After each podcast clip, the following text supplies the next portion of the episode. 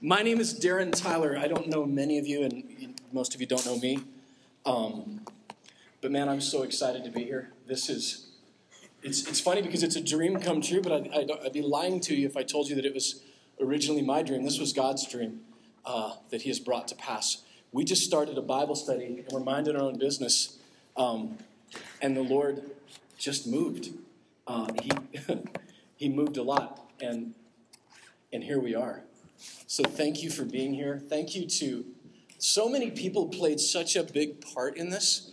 Um, one, and I, I, actually didn't make sure this was okay, so if it's not, well, it's going to happen anyway. But Jay uh, thank you to you and your organization. The, the, reason we're even here, God made a way where there was no way. And we're here because of that this morning. Um, and I noticed that Logan wore his Easter suit today, so thank you for that making me look bad.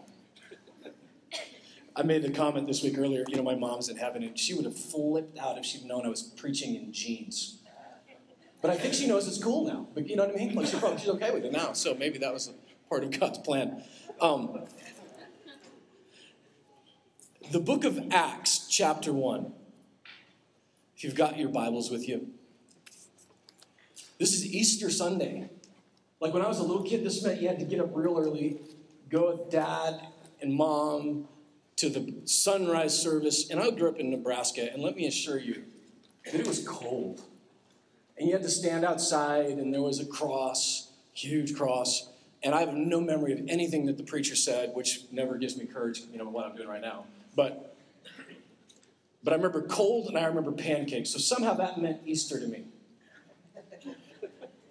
Uh, it's nice outside today, and we have donuts. It's as best we can do. So hopefully that works out for you guys. Um, Acts chapter 1. This is post Easter. Like when this book starts in the story, this is just like a month later. Jesus is about to fly off like Superman. And this is kind of, hey, look, I'm about to fly out of here. I got some things I need to go over with you. It's like when you leave moms and dads, when you leave it and you're going to leave your kids alone, you want to make sure, hey, make sure that the dog doesn't eat something or make sure that your brother doesn't go and lick the outlet. You know, just here are the things that are important. And this is Jesus saying, here's what's important as I'm getting ready to fly out of here. In Acts chapter 1, verse 1. In my former book, Theophilus, I wrote about all that Jesus began to do and to teach until the day he was taken up to heaven after giving instructions through the Holy Spirit to the apostles that he had chosen.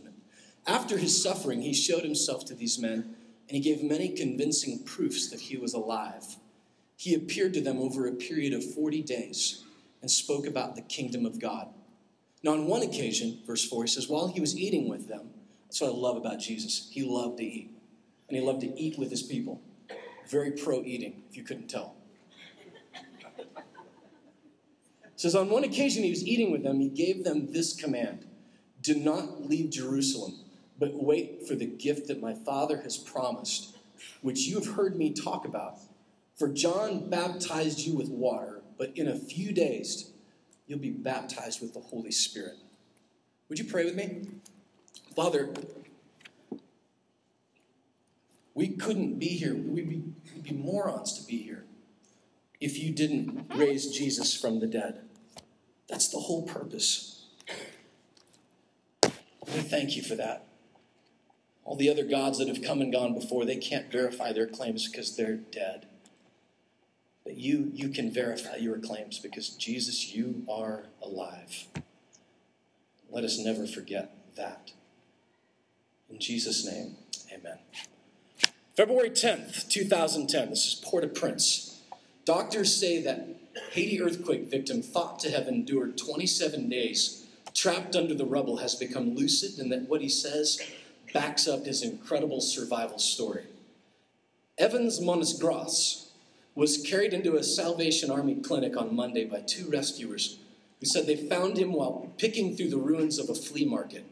Stick thin and severely dehydrated with festering open wounds on both feet, Monsigrace spoke ramblingly convinced that he was still in the rubble, begging to die. And it says that Monsigrace told them that he had just finished selling rice for the day at the city center market when the quake had hit.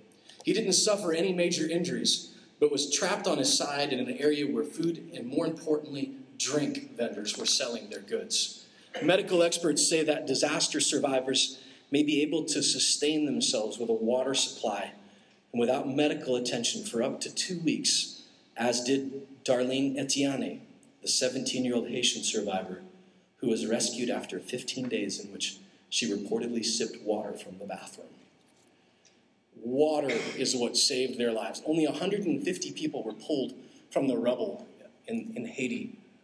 Of the hundreds of thousands that died, only 150 were pulled, and most of them, the story was, especially after one to two days, was because they had water, access to water.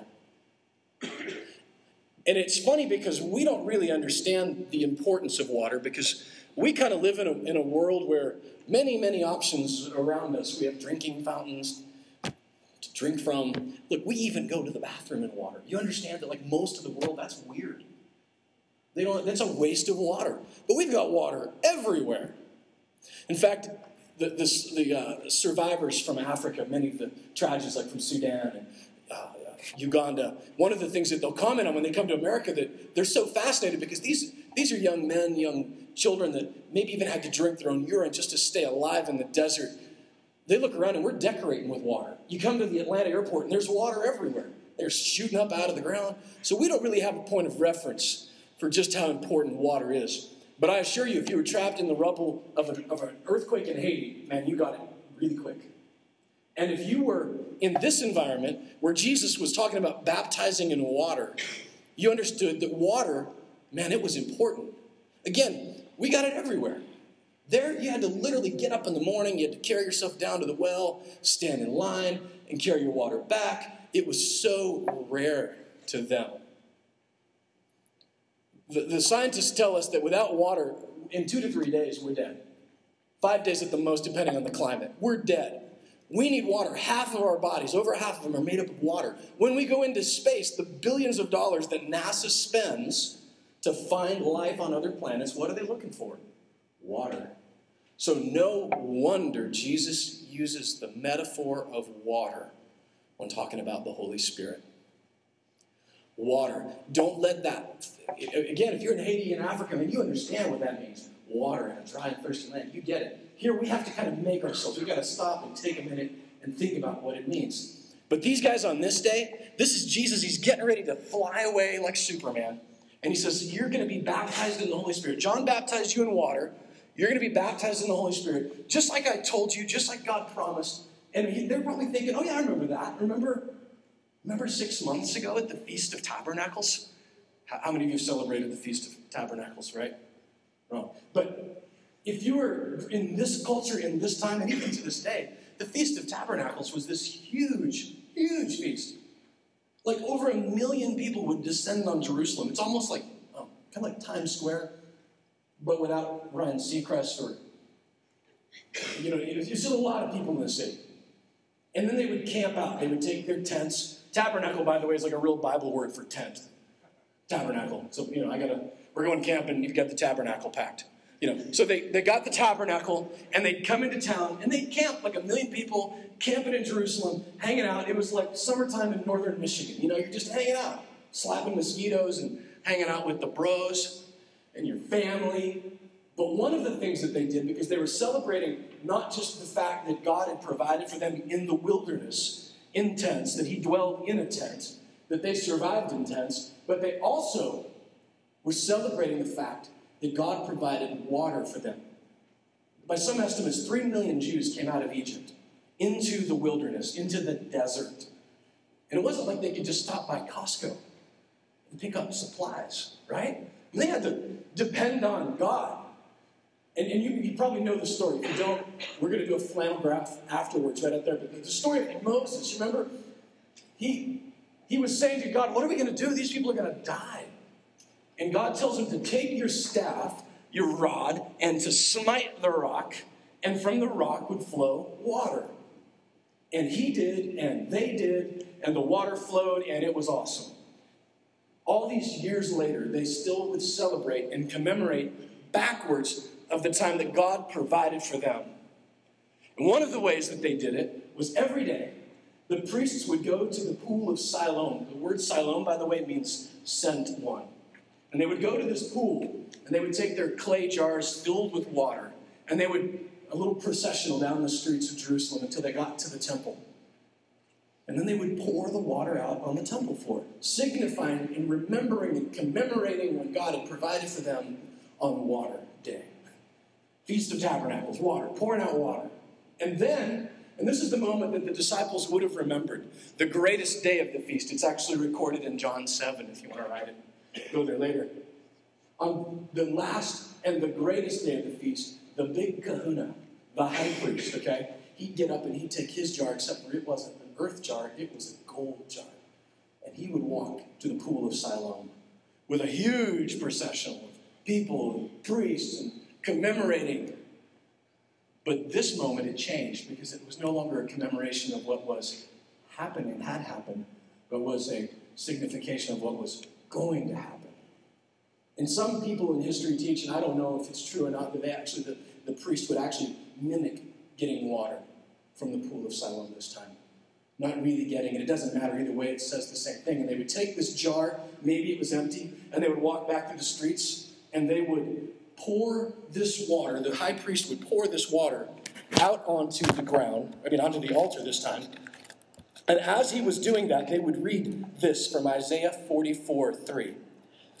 For I will pour water on the thirsty land, streams on the dry ground, and I will pour out my spirit on your offspring and my blessing on your descendants. Speaking of a time when God would come, when Messiah would come, and they would take this jar, maybe it was empty. What it did for sure is signify another year, another day that Messiah had not come. Now imagine with me, they're praying now for Messiah to come. It's now deadly silent. Thousands and thousands of people within earshot when a 33 year old carpenter from Nazareth stood up and said, John 7 37, all you who are thirsty, come unto me. And from your bellies will flow rivers of living water. And it says, This he spoke of the Holy Spirit, which had not yet come because he hadn't yet been glorified. On this day, Acts 1, looking backwards, the disciples had to be thinking about that. That's what he was talking about water. We're going to be baptized in this thing, this Holy Spirit, this promise. Or maybe they remember John chapter 4, just a few years before, Jesus was a, a woman at a well. You might remember the story. He went to her. She was drawing water. She was there at noon, by the way, it says, which is important because if you've been to the desert at noon, it's hot. Why on earth, why pray tell, would anyone go at noon to get water?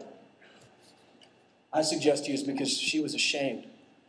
If you know the story, she was someone who had had many husbands, and the man she was with currently wasn't her husband. She was there because you know how it is in a small town, people talk.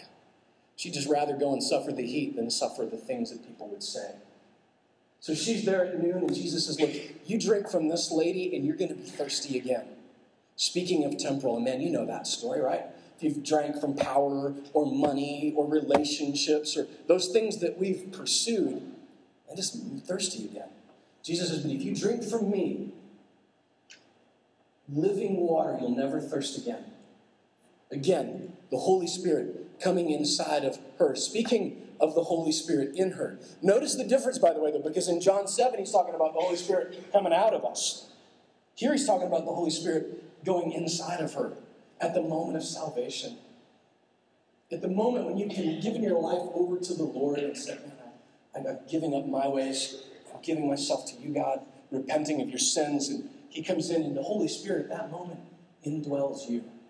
People say, Darren, I hear you talk about this thing about the Holy Spirit, but man, doesn't the Holy Spirit, I believe the Holy Spirit indwells you the minute you're saved? And I say, yeah, I absolutely agree with that. In John 20, when Jesus, right after he was resurrected, and he comes to the disciples and he says, Receive the Holy Spirit, and he breathes on them. Does not indicate whether or not he had had an Altoid before, but he breathes on them. I mean, Jesus probably had bad breath, I guess. But he breathes on them and they received the Holy Spirit. They were saved. At that moment, their lives were, were forever different. But they weren't empowered yet. The empowerment that Jesus talks about, because they're still timid and hiding and shaking in an upper room. He was talking about now in John 7, this Holy Spirit not only inside of you, and yeah, changing your life, and you're never going to thirst again, but now it's flowing out of you into those around you. You're your own little big splash water park. The Holy Spirit flowing out of you. And maybe they were remembering, maybe the more astute ones among them were thinking about Ezekiel 47. When God gives Ezekiel this sort of tunnel vision into the future, like back to the future.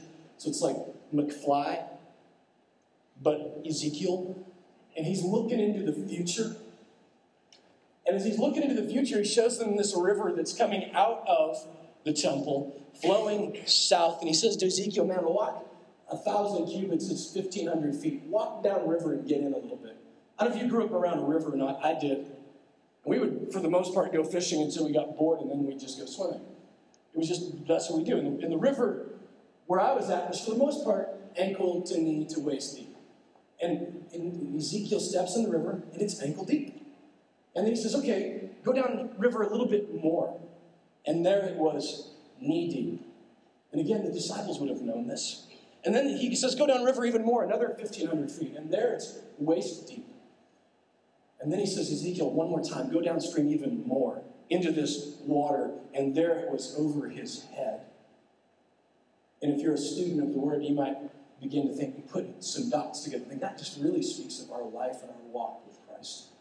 Because once you first accept the Lord and you give your life over to Christ, you're stepping in the river, man, you're surrounded by water, by life giving water, and you're up to your ankles. You've got control still, you're surrounded by life, but as you're walking with the Lord, begin to get a little deeper in it.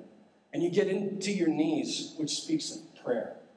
It speaks of that point of your walk with the Lord. Yeah, I, I'm saved and my, my soul is taken care of, my spirit is eternally forgiven, and I'm going to heaven. But I need to really be talking with the Lord. It speaks of the knees. I'm on my knees in prayer. And then after a while in your relationship with God, that's not enough. You're like, you know, I'm walking deeper into the water. Deep is calling to deep, and now I'm waist deep.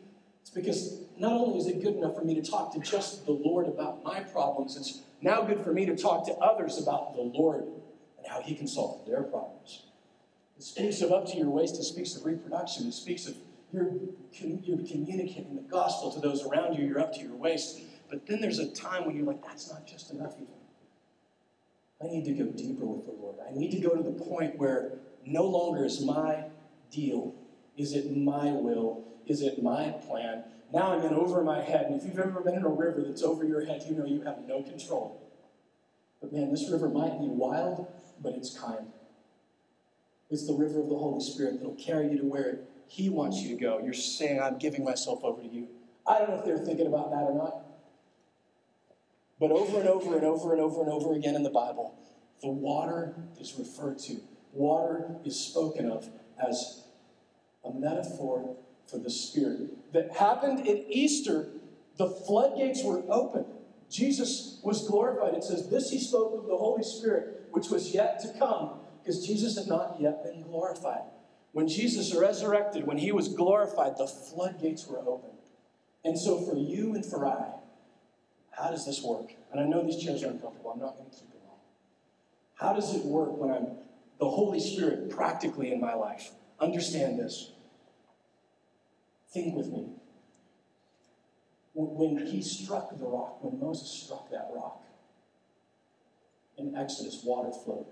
Now think with me to Numbers, and man, if you want to write it down and go there later, but in Numbers 20, they're in the desert. They're still in the desert. They're thirsty again. This time, God says to Moses, just go and speak to the rock. And Moses was angry. He was ticked off, and it says he took his staff and he stomped back out there. And you parents, if you've ever been mad at your kids, you know how this goes. But he went out and he just he struck the rock. And water flowed. But God says, Moses, in my office right now. because you have just misrepresented what I said. I'm not angry at these people.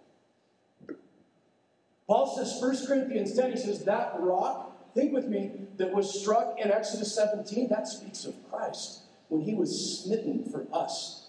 It didn't need to be smitten again. Jesus doesn't need to be crucified again. What he did that time was enough. When he said it was finished, in the original Greek, what that means is it is finished. Done.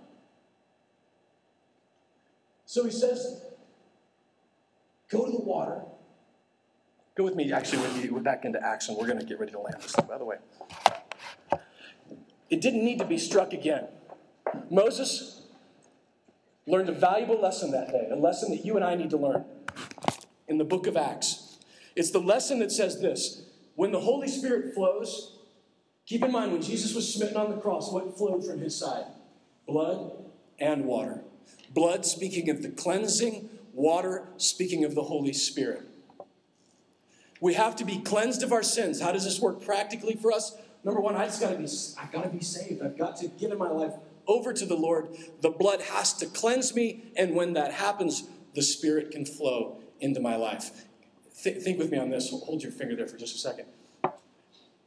I didn't notice this till later, but Paul, by the way, says in 1 Corinthians 10 that that water followed them. 1 Corinthians 10, he goes on to say that that rock accompanied them. I'm not so sure that the rock itself followed them as much as it was that as they walked, no matter where they went, that the Spirit, the water, if you will, was under the ground with them at all times. And all they had to do in Numbers 21, the next chapter, they're still in the desert. All they had to do wasn't go and smite the rock again. They just had to, it says, I think it's verse 7, they sang, spring up a well, and he did. I don't have to go back and work. And I don't know where we think about this. We have to go and work ourselves up so that we can get the Holy Spirit to move in our lives. Jesus said in Luke 11, 13, he says, You guys that are evil give good gifts to your kids. Who's to say that your father, why would you think that your father in heaven wouldn't give the Holy Spirit to all who would ask?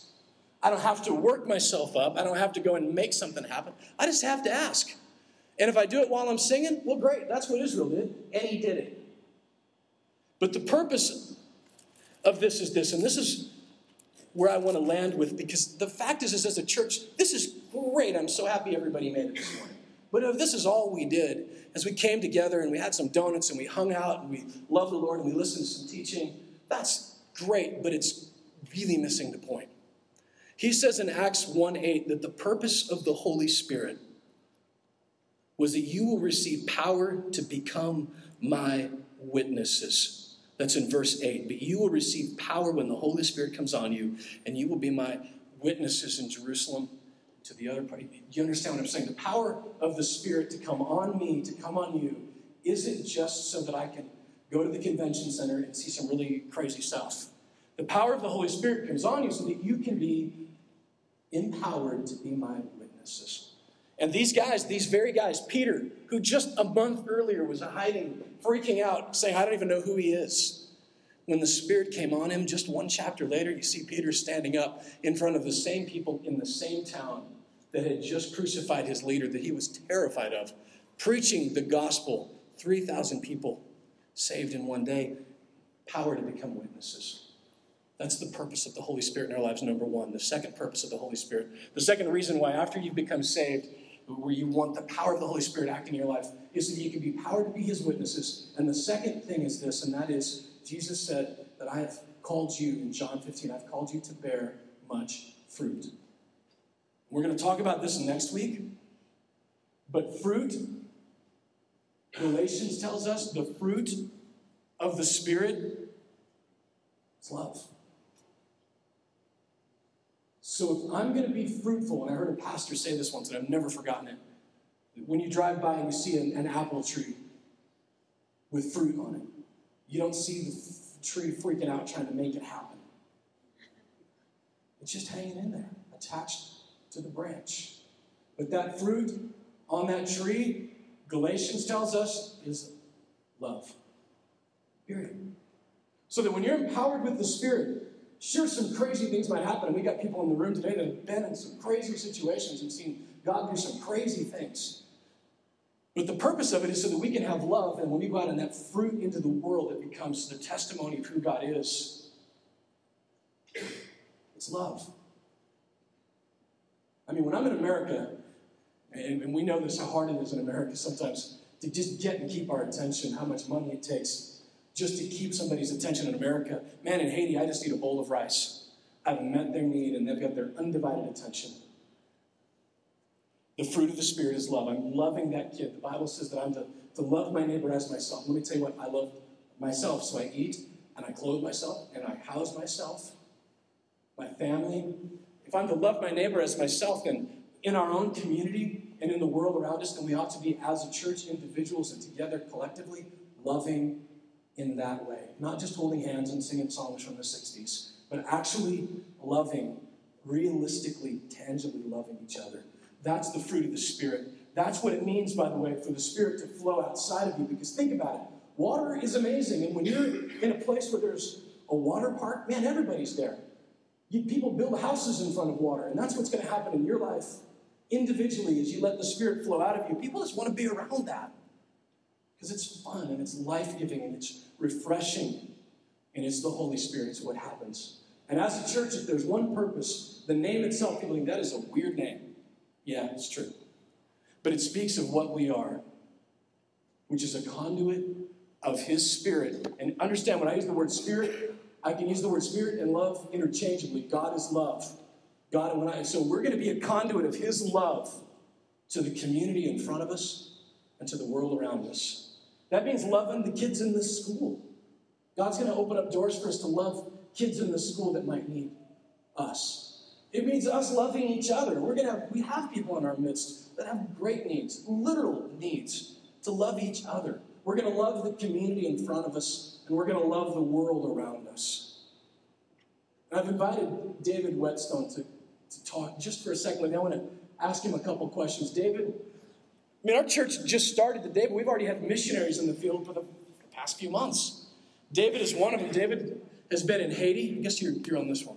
David has been in Haiti for the past, off and on for the past couple months. If you go to conduitmission.org, you can actually see some images. David uh, and our crew were literally the first outside missionaries on the ground. There were some missionaries in there already, but understand, like, from the first people from outside on the ground in Jacmel, Haiti, were these guys that came from Conduit. Being a conduit of his love to the people of Jacmel, Haiti. So David has been back for how long? About a week. About a week. Dave um, is somebody that I've just met in the past year. And he's somebody that absolutely permeates the Holy Spirit. Like you want to be around him and you want to be like David and you want to see. And he's crazy. When he goes into these missionary, I mean, literally, we had, when they landed in Haiti, we didn't know what was going to happen. We didn't even know if there was gas in the town to get food to where they were going. And Dave's like, don't worry, I've got it under control. God's going to take care of me. So I've asked David to share how has it played out in your life in the past? And we've seen some of the videos. If you haven't, when you get home, go to conduitmission.org. You can see some of the videos of David as well. But how does this play out in, in your life, like in, in Haiti and Africa and the things that God is doing with you, even in America? Well, Darren, I'd say first of all, I'm a nobody. I'm that screw up that doesn't deserve uh, to be put in a position that I am. But the Holy Spirit, all through Scripture, uses those screw ups and those nobodies. And so it is my prayer every day that He continues to make me that nobody. But how He has shown Himself in the past six months has been more powerful than I've ever seen the Lord work in my life. Uh, there's several instances, and I could stay here forever, but just a few of getting just getting into Haiti and what the Lord opened the doors to get into Haiti was just miraculous. All the way to having opportunity to meet with the mayor for him to cancel uh, the entire carnival. If you know what carnival is, it's a big party where a lot of demonic uh forces, a lot of demonic activity is invited in. And he canceled it. And where carnival normally starts is right downtown in the city. And we applied just days before when we heard he was canceling, applied to uh, set up there. And where Carnival started, we wanted to start a revival. And over 4,000 people came and was under the gospel, and dozens upon dozens were accepting Christ. And uh, it was just that's just one miracle of the Holy Spirit. Nothing that we have power to do apart from the Holy Spirit and His working power. It was so evident and I could go on and on with stories like that of how powerful the Holy Spirit has been and is being, uh, even in Africa. Yeah, well, tell me a little bit about Africa because David and I have been talking about Africa, and then this earthquake happened, and next thing we know, David is in Haiti like two days later. But tell me a little bit about what God is doing in Africa as well, with where you guys have been, where you are, and where you're headed.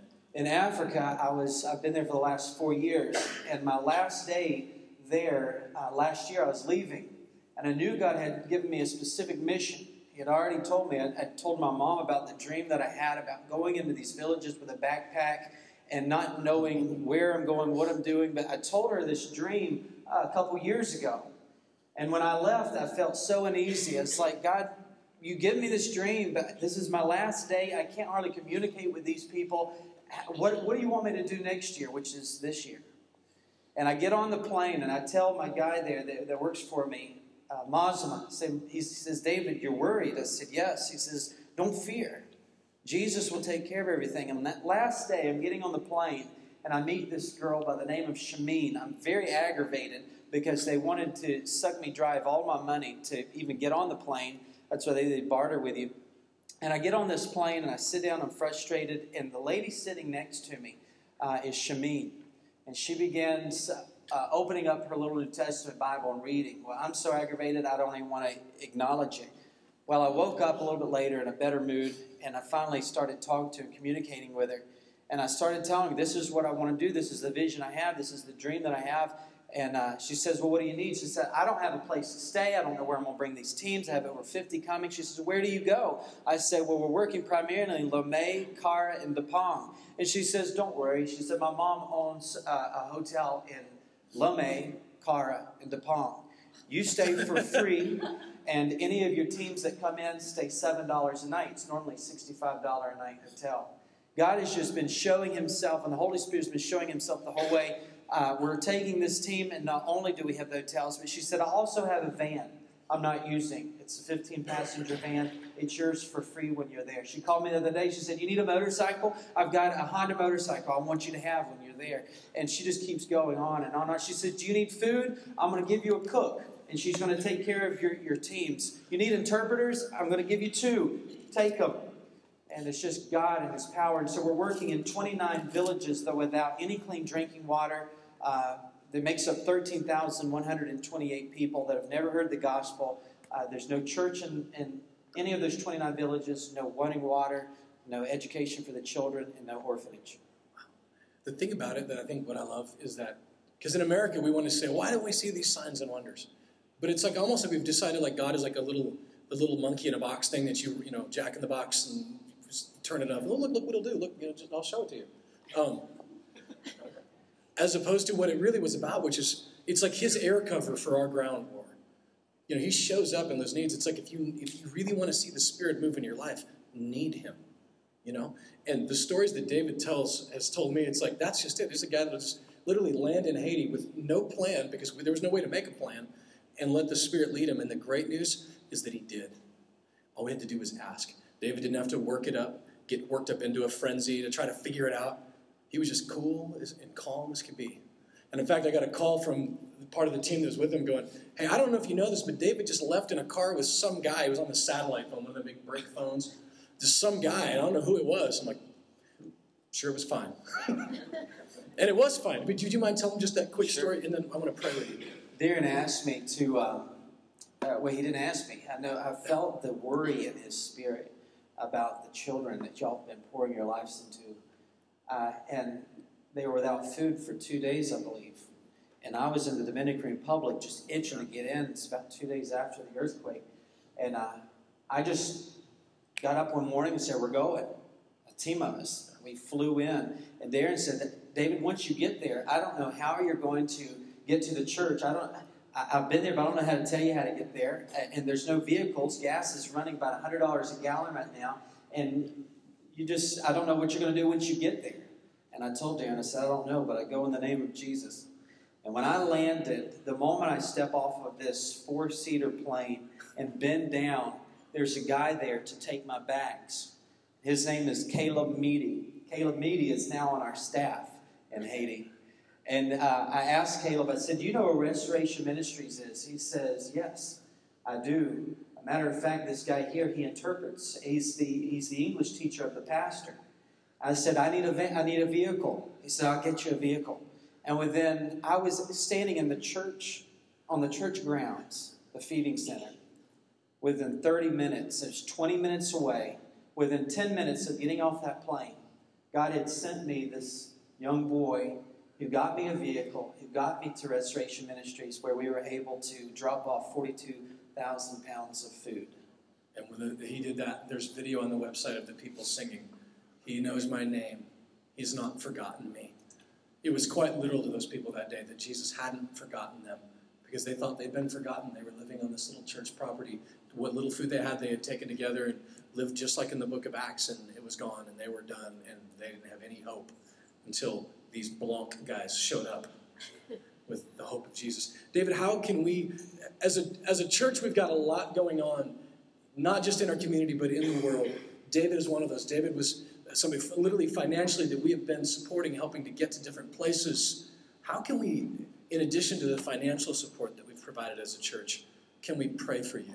I want to pray for you now, but I want us here today to know how can we pray for you, for the other missionaries. We've got a team, by the way, that left yesterday. A team got back yesterday, and a team left yesterday that's in Haiti right now, part of Conduit Mission. Some of David's guys are down there right now. Caleb Thomas is still down there, someone else that we've financially supported. How can we pray for you guys and the work that you're doing? Well, first of all, I want you as a church to know this. Uh, as of uh, December of last year, I had this out and out with Jesus. You know, I do this sometimes, get really ticked off. And, I'm having this conversation with God and saying, God, if you don't show yourself by January, I quit.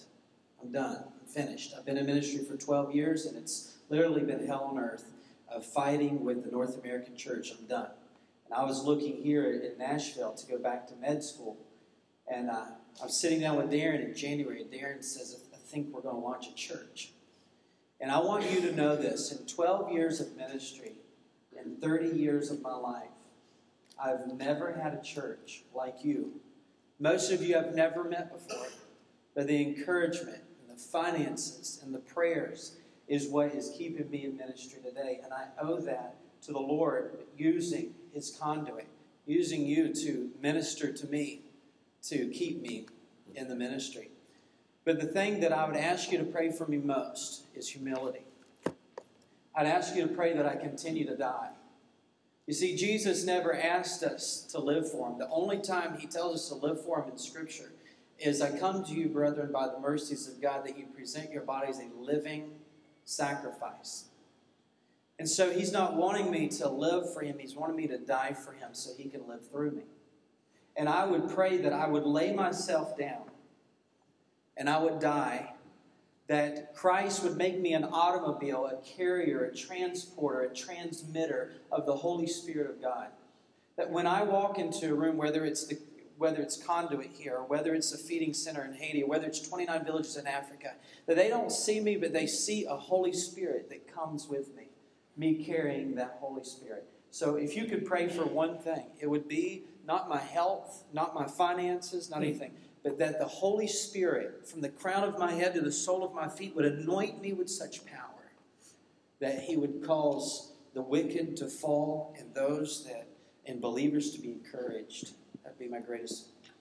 By the way, that the, the word when He says, "I'll give you power to be my witnesses," that word "witness" is marteo. It's the word martyr. I will give you power. And some of us, maybe, probably none of us, probably will ever be called to literally die for Him. We don't know that. But every one of us, we die daily. It gives us power to die. To what are we going to die for? Which is for Him. So, David, I want you to know that um, that I love you and that I'm proud of you and I'm excited to get to serve beside you. And as a church, I think I speak for all of us when I say, and we're so grateful. We can be senders and there's going to be goers, and we're just excited to be that sender for you, for mentor leaders. Part of the vision of what he's doing is mentoring people in their 20s, half the world's population David uh, showed me this, is under the age of 25. We have a, we have a huge mission field out there. So if, if you would, let's pray. With, would you pray with me for David and for Conduit Church specifically, but for David most specifically for God to be real in his life? And please don't forget to pray for him as, as often as the Lord brings it to your, to your mind and to your heart. So let's pray. Father,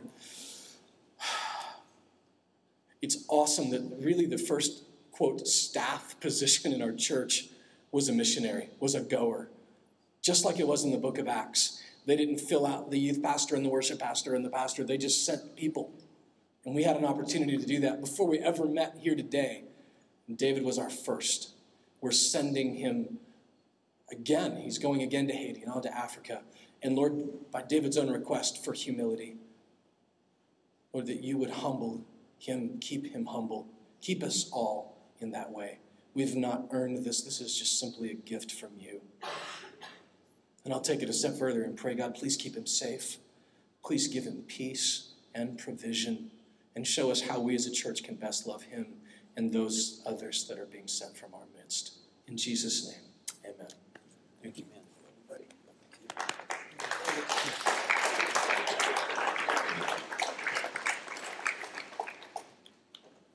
I said it at the beginning, we're just putting another branch on the family tree. When you go to your grandma's house, what do you see at the family tree? The family wall, you see pictures, right? And if you walked in and down the hallway, you saw pictures that are from people in this room that have been going, that God has been sending. I have this idea in my heart. I think the Lord gave it to me. If you're looking on your table, you see there are pictures, and a lot of them have just little butterflies, they're little empty frames. Pray about it today that if you're going to be a branch on our family tree, to take one of those frames with you. And as the Lord moves through you over this next year, capture it. A picture is worth a thousand words. Let's tell the stories of what God is doing through you. We're going to have pictures of David in there, uh, of what they're doing in Haiti and Africa. That's part of our family. And by the end of the year, picture a, a little mobile wall that we'll be able to wheel in and out of here with the pictures of what God is doing through each and every one of you here as we are attached to the branch or to the vine, that the fruit will flow through us. Pictures of us being conduits of the Holy Spirit. Pray about it if that would be you this morning, that would take that with you and, and bring it back. You don't have to go to Haiti. You don't have to go to Africa. You can go next door. Man, there's need all around us. This community right in front of us. And if you're part of our body, you'll see over the year we're going to have ample opportunities to serve not just each other here on a Sunday morning, but the community around us, to be conduit of the Holy Spirit. Thank you guys for coming. What better way than to, if you're thirsty this morning, you need Jesus in your life, and you've never made that moment, maybe you've given this is you just Jesus, this is my I'm giving this is my last chance for you today, God. Great news, He's ready to take it. And all you got to do is speak to the rock in faith and ask and say, Jesus, I'm, I'm sorry. Repent of my sins. I don't have to bring you down here, spin you around in a circle or anything. You can just right where you are, and just give your life over to Christ. If you want to pray with me, I'll be right here. I'll be happy to pray with you. And maybe you're you've given your life to Christ, but you're just saying, Yeah, I want that Holy Spirit. I want to be ba- I want to be baptized completely under with the Holy Spirit in my life. Again, all you got to do is speak to the rock, speak to Christ, or sing. They did in Israel, like they did in Numbers 21. And you have that opportunity right now. And again, and I'm here. I'm happy to pray for you. If there are other needs, I'm happy to pray for those as well. But let's, what better way to end this day, to end this moment of thanking God for what He's already done on the cross for our lives, but then to provide life and water and spirit through us so that we might live for Him than to worship Him. God bless you. We also have